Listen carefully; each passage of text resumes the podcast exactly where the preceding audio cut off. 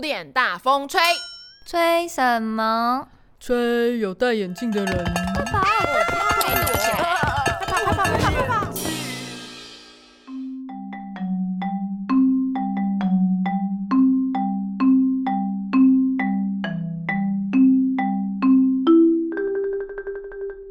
家好，欢迎收听古典大风吹，我是大风，我是 Joy。我们今天进入第二季了，终于。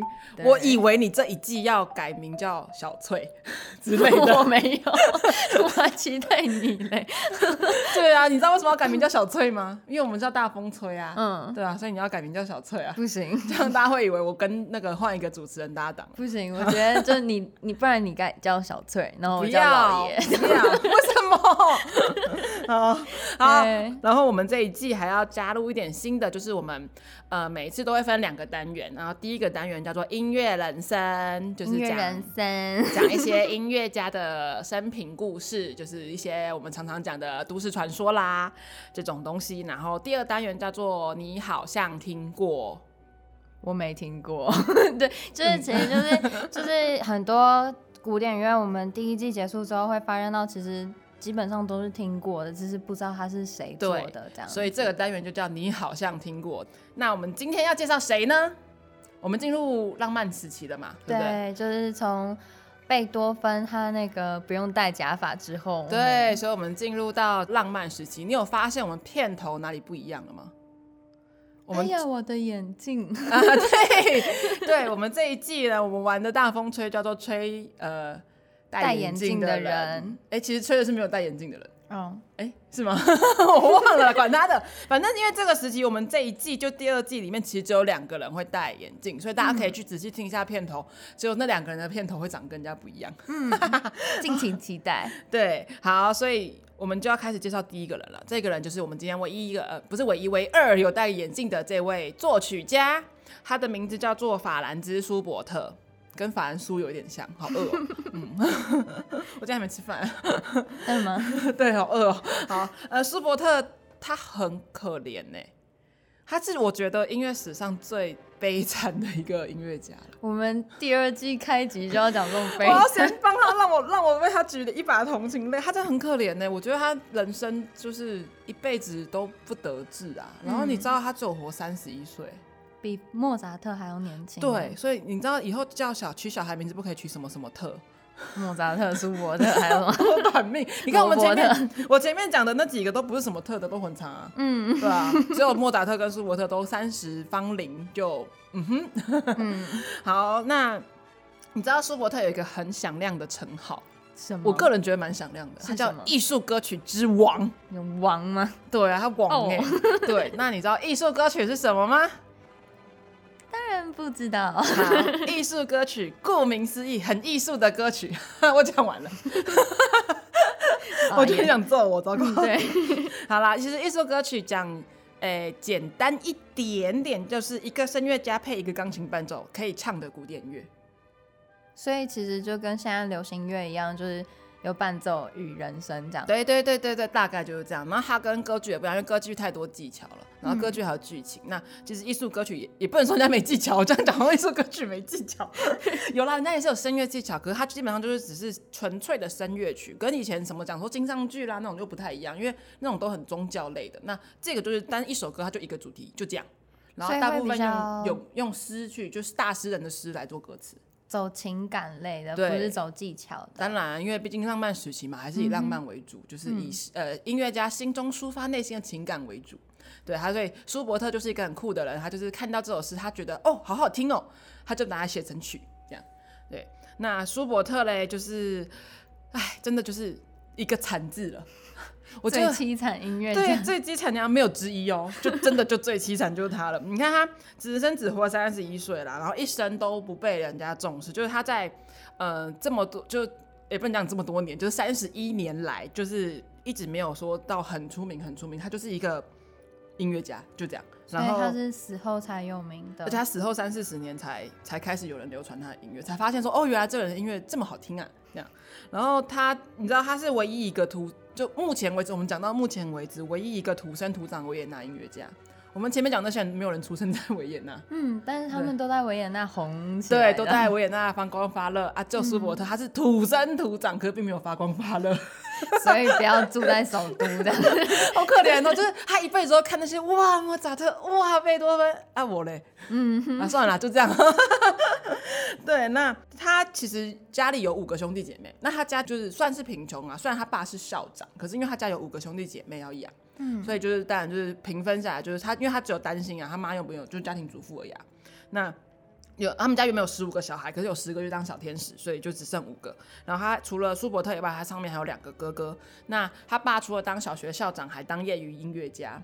就是他，就偶尔就教教音乐，然后教他哥哥弹钢琴，教他哥哥弹拉小提琴。那舒伯特也就跟着一起学钢琴跟小提琴。哦，对。可是其实要说，就是舒伯特的那个，就是早期音乐教育并没有学得很扎实，毕竟就是他爸是业余的嘛。嗯、然后他爸有一天发现说，啊，我不能教了，就找一个当地教会的那个唱诗班的合唱团老师来教。啊，这个唱诗班老师也。可能也没这么厉害，所以他也是乱教，然后大部分时间都是目瞪口呆的在看着舒伯特，因为他觉得舒伯特太厉害了，嗯、对，然后就变成上课都在聊天，就像我们这样、哦、聊天聊天聊天这样。我以前小时候练琴的时候也会，就是没练琴就去跟老师聊天。我只是不是因为我都会跟你妈妈说，他 知道好不好？我都被骂了。那啊，就是就是一样啦，都是虽然是跟上课跟老师聊天，那我是那种不练琴的，人家舒伯特是什么都会，天才型。嗯，哎，人家也不算天才啦，人家也是也是努力练过来的嘛。嗯，好，跟我一样，真不要脸，对不起。嗯，所以，可是他的早期教育就是还是不足的，所以都没有人好好教他音乐常识。那一直到他十一岁，他意外的捡到了一笔奖学金。就我也想捡到，没有啦。其实他是因为考进一个儿童合唱团，然后就获得一笔奖学金。然后呢，这个奖学金就送他去了音乐学校、寄宿学校就读。可是他音乐天分就是那时候受到学校重视，因为他就开始有一些简短的写一些很简单的曲子。然后校长就可能也是捡到他的曲子还是怎么样，就觉得哦，这小孩好像很厉害耶。嗯嗯，然后就命令和声学老师说：“你一定要好好栽培他。”就这和声学老师就回去教一堂课，然后就报告校长说：“哎、欸，这小孩太厉害了，我觉得上帝都已经教过他，不需要我教他了。嗯”但是还蛮蛮不错，对，算是有天赋。对，所以上呃不是上帝，上帝教好了，对，所以上帝教好他的。然后那个校长就说：“好，没关系，和声学老师退下，我来。”就是校长亲自上阵去教他说：“好，我来教你音乐知识。”这样，所以他才开始有好的音乐知识。嗯、可是因为就是他家就是很辛苦，所以可能也没给舒伯特寄很多钱。那寄宿学校就是舒伯特因为长得很矮，就是舒伯特其实是不高的，然后又戴个眼镜，就是你知道那个年代，你这样子都会被霸凌，就是书呆子一样。对，就是一点。他的他的画像，其实如果大家有看他的画像，真的还蛮像书呆子的。而且他的个性腼腆又害羞，就比较不太敢讲话这样，嗯、所以他就是可能在学校就也是没什么朋友，然后又生活很清苦，然后他还曾经写一封信给他哥哥说，就是自己的生活还算快乐啦，虽然本来可能可以更好，就想说你大概难以想象一个人怎么靠一小块面包跟几颗苹果活下去。你知道圣经里面跟他讲说，就是呃，凡有两件斗篷的人都要送一件给穷人。你知道他现在在情绪绑架他哥哎，他还说你一定要记得你亲爱的、可怜的、很弱小的弟弟舒伯特。我想说哦好，我看到这封信想说，哎、欸、那时候应该十一二岁吧，我就是很可怜啦，可是也不要这样情绪绑架哥哥嘛。对啊，哥哥表示 应该找爸爸，就没钱嘛，要不然要怎样啊？嗯、好啦，那十六岁舒伯特就从学校毕业啦。那毕业之后要干嘛嘞？工作对，可是好死不死，那一年叫做一八一三年，一八一三年就发生了拿破仑战争，嗯，所以那时候政府就开始找人去当兵啦。那就是舒伯特毕竟适合的年龄就是要当兵的年龄嘛，可是他为了躲避这个兵役，他就跑去当学校老师，因为那时候当学校老师的话，你就可以免除这个兵役要求。然后，其实你有发现吗？就是那个年代其实贝多芬还在世，欸。贝多芬还在，海顿也还在。对啊，莫扎特呢？还在？已经不在了，不在了。对，那为什么不找贝多芬去当兵？贝多芬呢？你想表达什么？贝多芬也是人呐，就贝多芬呢？对啊，谁找谁找贝多芬去当兵？而且重点是贝多芬那一年已经四十几岁了。嗯，OK。对，已经其实已经不太适合当兵，而且重点是那时候是奥地利哦，贝多芬不是奥地利人啊。奥地利人民，奥地利政府是德国人。对对，奥地利政府凭什么叫一个德国人去当他们兵啊？莫名其妙。对啊，好，回到舒伯特啦。那他只当了三年老师就不干了，因为他觉得当老师其实很无聊。嗯，就是但薪水也是不高嘛，至少有稳稳定收入啦。虽然不高，而且他就是一人吃饱全家不饿啊，他就自己养活自己一个人就好啦。那可是他只当了三年就不干啦，而且因为拿破仑战争只打了两年，就一八一五年就已经结束了，所以一八一六年他才辞职不干，所以也不会被抓去当兵了，嗯、就正好啊，就是不用跑去当兵，也不用也不用干老师这件事情这样，然后他就成为自由作曲家啦。可是当自由作曲家就代表他没有稳定收入了。对，因为他就开始就是居无，也不是居无定所了，就是就是嗯，没有固定的工作，对，就开始没有钱，有钱就是很少，偶尔会接一点就是小零头的，就是接委托作曲啊，或是接一点就是卖掉一点谱这样。好，然后那时候开始有很多就是欧洲开始有所谓的沙龙。就是沙龙里面就会聚集很多文人雅士，讨论艺术、讨论音乐、讨论文学、讨论画之类的。那呃，舒伯特就开始很常进入这样的地方，然后就交了很多好朋友。这时候他就交了非常一大批，就是我觉得这是他人生中的贵人吧。嗯哼，就是他那时候遇到一个很重要的朋友，叫做萧伯。不是，他的翻译叫萧伯。嗯，至于吗你？就是大家都知道我发音不标准，就勉强就是他叫萧伯，萧先生，好不好？嗯、他是男的，不是女的，所以不是萧伯。嗯、好，他叫萧伯。那这个萧先生人非常好，因为。就是舒伯特没有固定工作，所以代表他也没有什么钱。那他就常常就是去寄居在那个萧伯家，嗯、就是寄居蟹嘛，我借住你家一下。然后寄居舒伯特，对。然后结果这萧伯，因为他算是小康家庭，就是他算是呃。偏贵族吧，就是家里可能有点跟贵族攀亲带故这样，然后他就会偶尔还会有点闲钱可以资助一点舒伯特这样，就是好可怜哦，舒伯特怎么可怜呢？一直跟他借钱这样，然后呃，他也常常在就是舒伯特人生低谷的时候，就是拉他一把这样，所以舒伯特其实有曾经写信，就是说我。虽然现在人不在你身边，可是就是我只要收到你们的来信，我就会非常的激动，就是觉得人生就可以再振作起来感觉，就很温馨的 对，就是兄弟情啊。好，好，除了这位肖伯呢，这位肖先生以外呢，还有另外一个非常重要的人，他说佛格尔。嗯、那这个佛格尔呢，就是对于舒伯特的事业来讲，就是最重要一个人啊，因为他是一个男中音演唱家。那舒伯特很多对写曲都是给他演唱，然后他很常在公开场合演演唱舒伯特的作品，也是帮助舒伯特打开他的知名度。虽然他的知名度还是不大哈，所以可是这个呃佛格尔其实当初一开始其实蛮瞧不起舒伯特，是后来有一次就看到舒伯特的作品，就觉得哎。欸意外的发现蛮好听的，然后就开始公开到处演唱，然后所以舒伯特很多作品都是给这个佛格尔唱的。嗯，好啊，就除了这两个以外呢，还有一群非常至情至性的好友，就是要是没有这群好朋友，我觉得舒伯特早就自杀了吧，就一辈子都那么郁郁不得志，很可怜哎。对啊，那除了这些充满义气的兄弟们以外，你觉得他们谈过恋爱？三十一岁。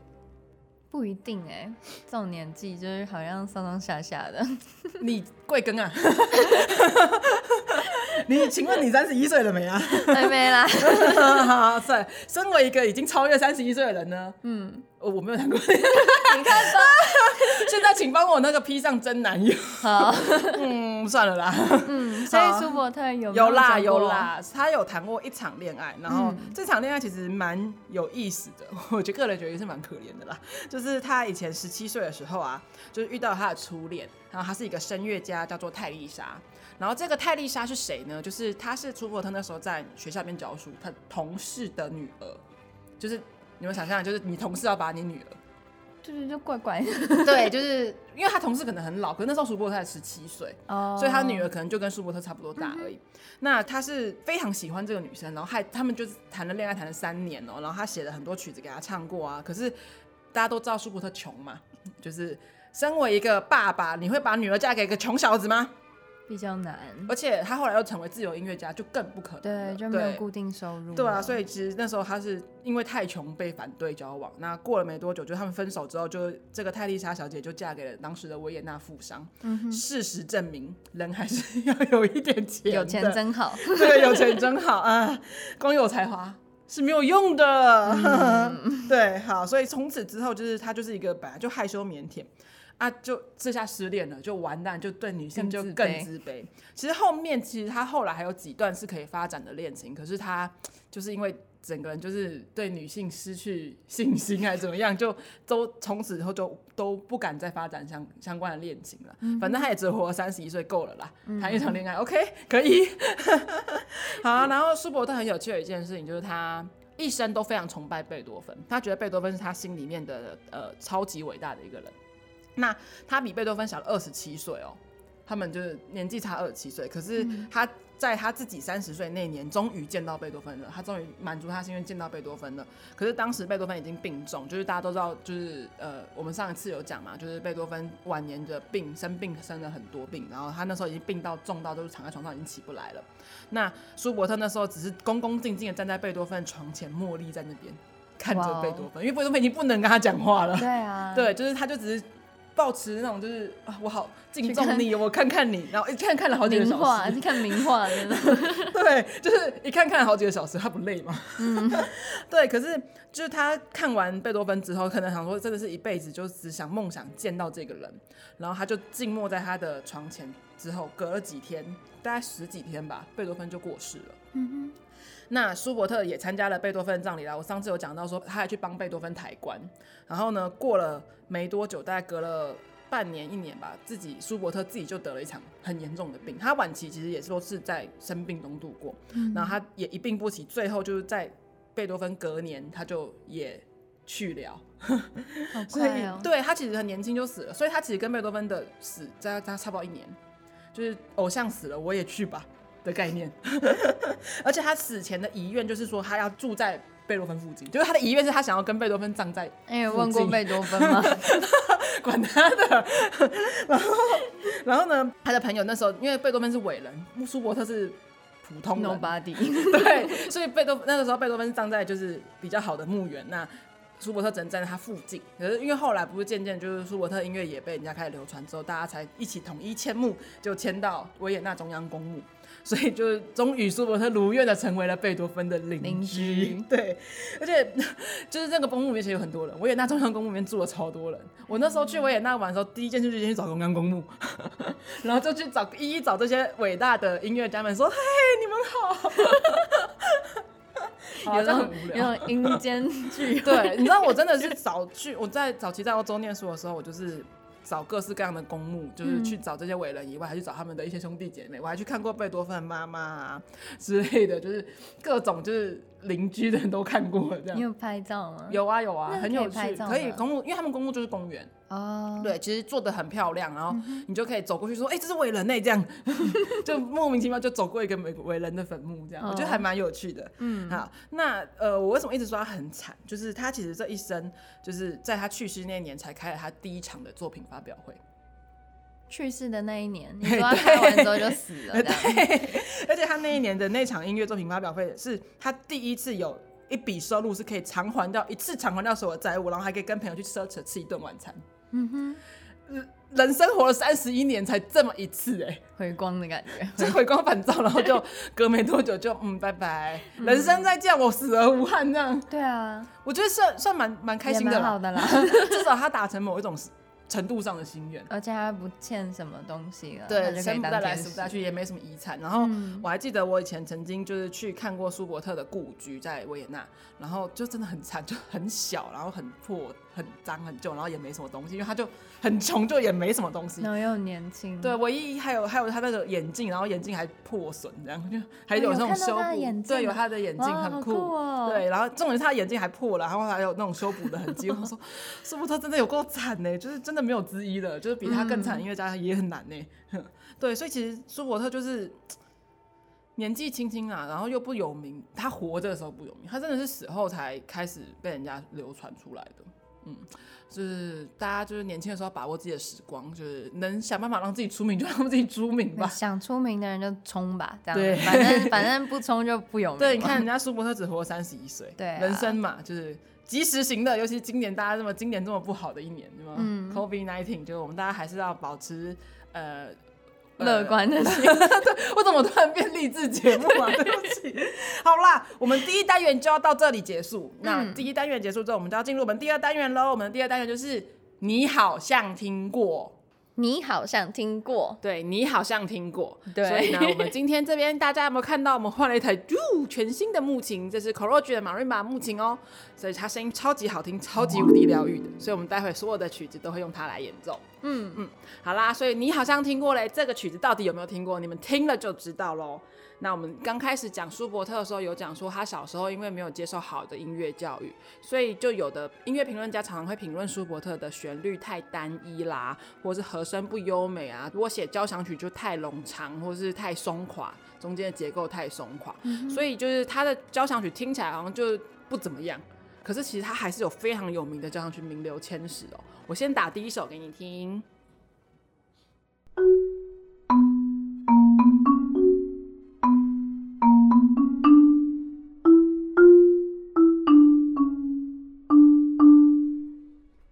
你有听过吗？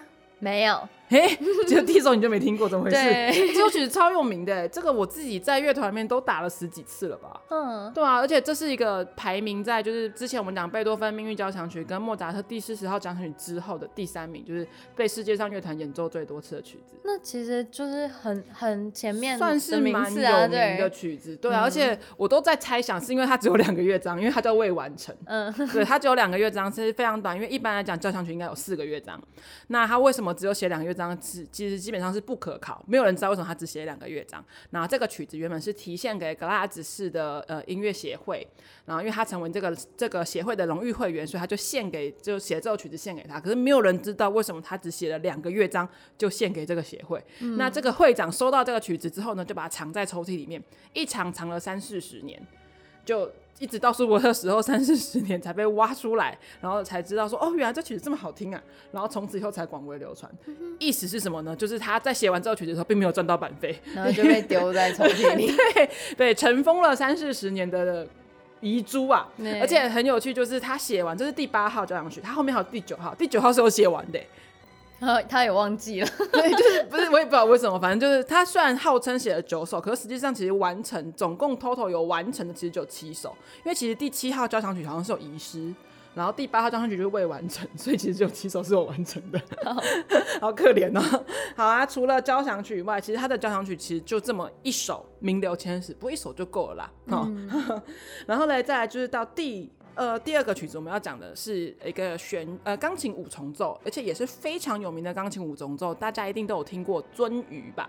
有，应该是蛮多小朋友学，很小学有唱过这首歌，我不太确定，因为我小学没有唱过。是那个我小学的时候的故事妈妈唱的吗？对，所以它有中文版歌词。对，可是我不记得了。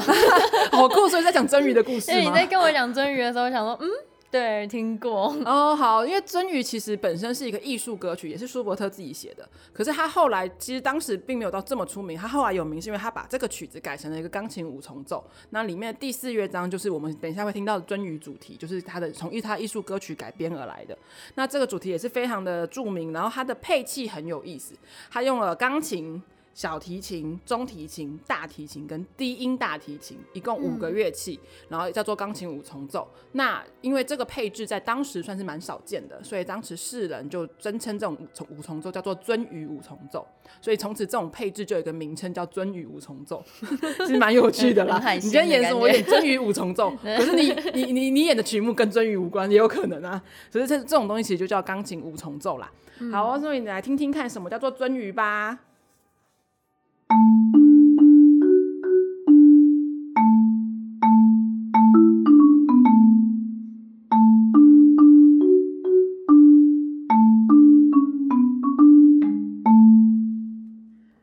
噔噔噔噔噔噔！哎，你会唱耶，好厉害哦！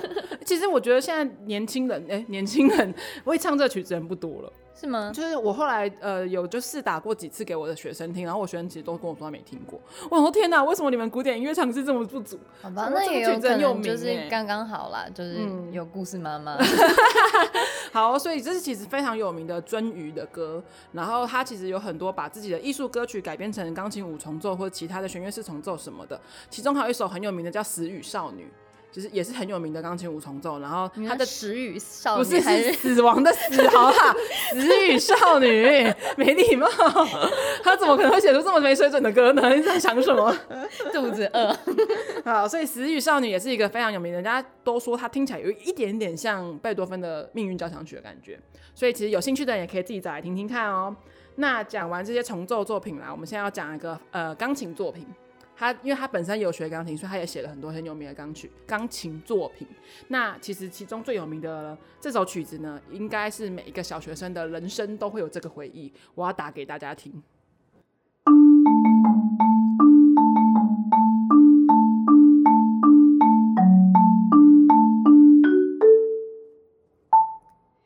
现在颁发 什么？噔噔噔噔噔噔噔！你真的就是一个颁奖的曲子，对啊，你一定有听过吧？就是最有名的颁奖乐啊，就是。你说你小学会的时候，招会的时候就是一直一直 repeat。你知道这个我讲，我小时候是梦夜嘛，就是每次就是因为我我以前是打击的嘛，然后就我现在也是打击的啦，嗯、然后我每次只要遇到就是升旗的时候要演奏这首歌，然后如果那个颁奖名单一长串，我就要一直滚奏滚奏滚奏滚奏滚到他颁完奖为止，我好想哭哦、喔。我我们学校没有那个打击乐团在那边演奏，直接播、哦、播 CD，那比较聪明啊。你知道那个真的现场演奏的时候，每次遇到那种说到什么全中韵还是全日韵的时候，就是你知道乐团那边现场演那。颁奖一长串颁一个小时，我就得演一个小时，我都快哭了。好，这就是有名的叫做《军队进行曲》。其实这首曲子本来是先演给军队进场的宪兵队的时候进场使用的，后来不知道为什么流传到现在就变成一个颁奖乐，应该是流传到台湾之后变成颁奖乐啦。对，所以它这个曲子想必是世界知名了吧？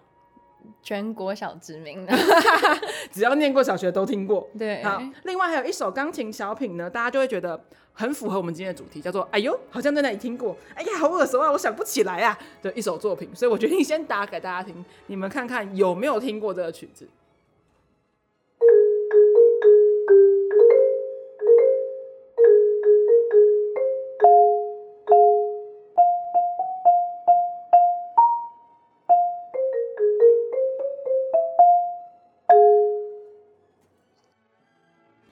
你有没有觉得，哎呦，好像仿佛似乎在哪里听过？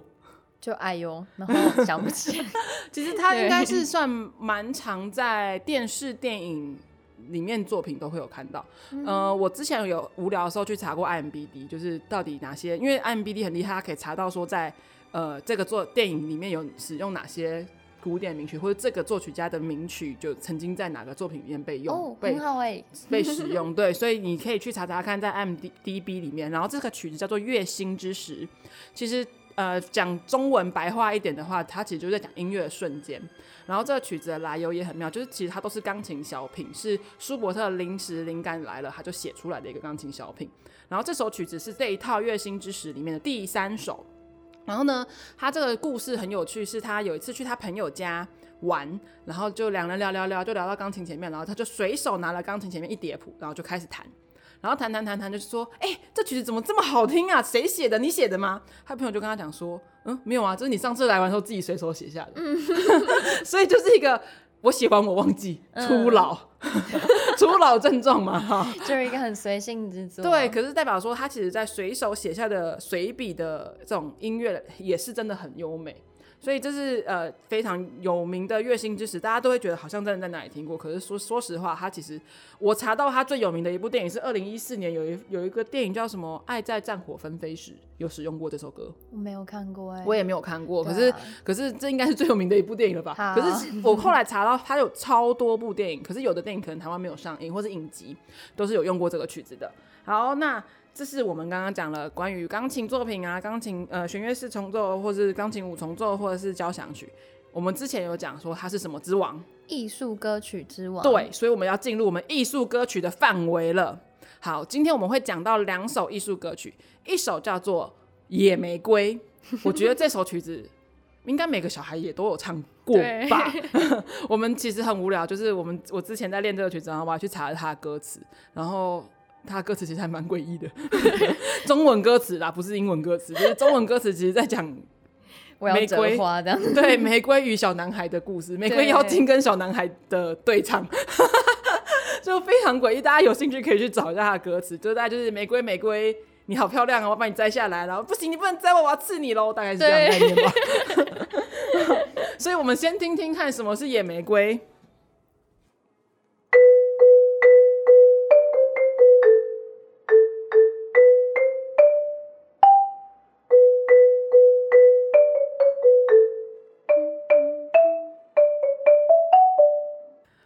好，所以你有听过了吧？你会唱吗？男孩遇见野玫瑰，不要自己唱唱小唱啊！好，所以《野玫瑰》这个曲子呢，其实是一首艺术歌曲。其实他一生总共创作了六百多首艺术歌曲，然后在这些艺术歌曲里面都可以看到他的人生起伏。那这首曲子其实创作在他刚认识泰丽莎，然后跟泰丽莎开始。呃，交往的年代，嗯、所以可以看出来，他比较充满一点活泼，充满朝气，感觉在远远之中行走，然后看到一朵玫瑰这样。那他是要踩，欸、泰丽莎、欸。我不知道，你要这样，你要问一下舒伯特。所以呢，这他也有在做了很多呃，这六百多首歌曲，他一共有还有三部连篇歌曲。连篇歌曲其实这东西很有趣，就是他把所有艺术歌曲串在一起，然后再讲同一个主题，就叫连篇歌曲。他们有时候是用同一个诗人写的诗啦，或者是同一个诗人做的一套完整的诗集，然后来做改编的。这就是一个曲集的概念。对，一个曲集再再讲出同一个主题。那他有一部很有名的曲集，就是连篇歌曲集，叫《冬之旅》。这部作品就是做在他快要。往生之前，就是他已经在讲说他生病啦，人生不得志啦，所以那部作品里面充满灰暗的感觉。可是又隐隐之中可以感觉到说，他其实并没有放弃他自己的生命，他还是求生意志挺强的。所以呢，就是呃，他的作品其实蛮就是很体现浪漫时期，就是浪漫时期的音乐体现作曲家个人的人生际遇。嗯，好，那我们讲完这首。野玫瑰之后呢，我们最后一首也是一个经典的名曲喽，叫做《圣母颂》，听起来有没有要先起立的感觉？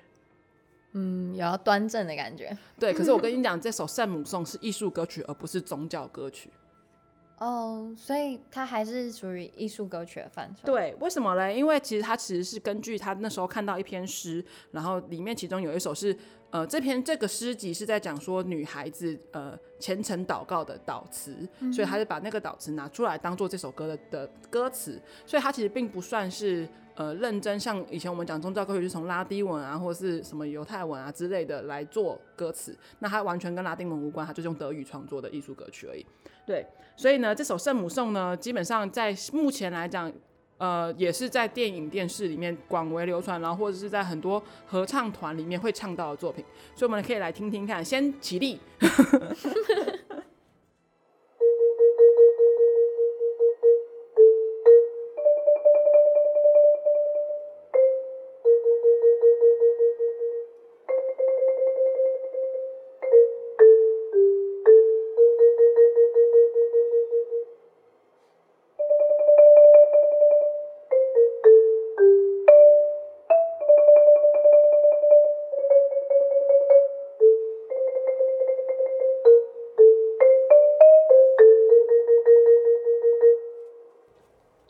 有觉得很温柔、很和祥？快要睡着了。我觉得，我觉得心灵平静，心灵平静哈。其实，在很多就是呃电影里面，常常会有，譬如说少女跪在那边祈祷的时候，就会放这背景音乐，光，然后 对，然后还会有那种就是什么恐怖片里面，总会有那种比较 peace 的片段，偶尔也会出现这种这种。你说恐怖片吗？对啊，有的恐怖片里面会有这种歌啊，就是恐怖片总会有那种就是鬼出来吓你，跟一边一一般人类就是在寻求庇护的时候嘛。是吗？对。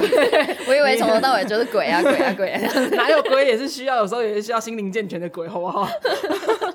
所以这这首曲子呢，也是呃很频繁的被使用，然后基本上应该大部分人都会觉得有听过，有听过，有听过，在哪里听过不知道，大概就是怎么样。然后其实它就是舒伯特的作品啦，嗯、而且要记得它是艺术歌曲，不是宗教歌曲哦。所以其实呃现在很多宗教场合会拿来使用啦，当然它还是有所谓的。呃，敬虔的成分在，可是它本身原出处并不是来自于圣经，也不是来自于奇怪的地方，就也不是什么奇怪的地方啊，就是来自于一本诗，一首诗而已。嗯，它可能比较感性一点，嗯、而非像宗教乐曲那么庄严这样。对，其实因为基本上舒伯特也不能算是虔诚的教徒啦，因为你有发现，我们以前都在讲说为教会工作，为教会呃写曲子，他就没有。所以他，他已经是浪漫派的。对啊，他就是为自己而生存的了。嗯，对，所以他呃，舒伯特呢这一生虽然就是听他的音乐，也可以大概理解他的人生不得志。那这中间还有一件很有趣的事情，就是他很喜欢用一个诗人叫做缪特。呃，缪勒那个人诗人叫做缪勒，然后这个人呢，跟他从来一生从来都没有见到面。然后，可是他的两部的连篇歌曲，一部叫做《美丽的模仿少女》，另外一部就是我们刚刚讲《冬之旅》，都是用这个缪勒的诗来写成的。那这两位呢，唯一的共通点就是英年早逝。就是缪勒活了三十三岁，然后舒伯特只活了三十一岁。嗯，真的都很年轻。对，就是年轻就年纪轻轻就就往生了。可是他们的作品却放在一起，他的诗就成为了舒伯特拿来写艺术歌曲的泉源。嗯哼，嗯，好啦，我们讲完舒伯特啦，这一集就讲了一个音乐界最悲惨的一位艺术 艺术家。对，开场就这么悲惨。对，所以我 决定下一集要来讲一个比较有趣一点的，我们来个大反差。下一集我要来讲音乐界被人家称为是最幸福的音乐家。所以我们下我们下一集再告诉你哦、喔。好，好，那我们呃第二季第一集的节目就到这里啦。那喜欢我们的朋友，请欢迎关注我们的脸书粉丝专业，还有我们的 Instagram。嗯嗯。那我们这一集的古典大风吹就先到这里啦，我是 Joey，我是大风，古典大风吹，我们下次见，次见拜拜。拜拜。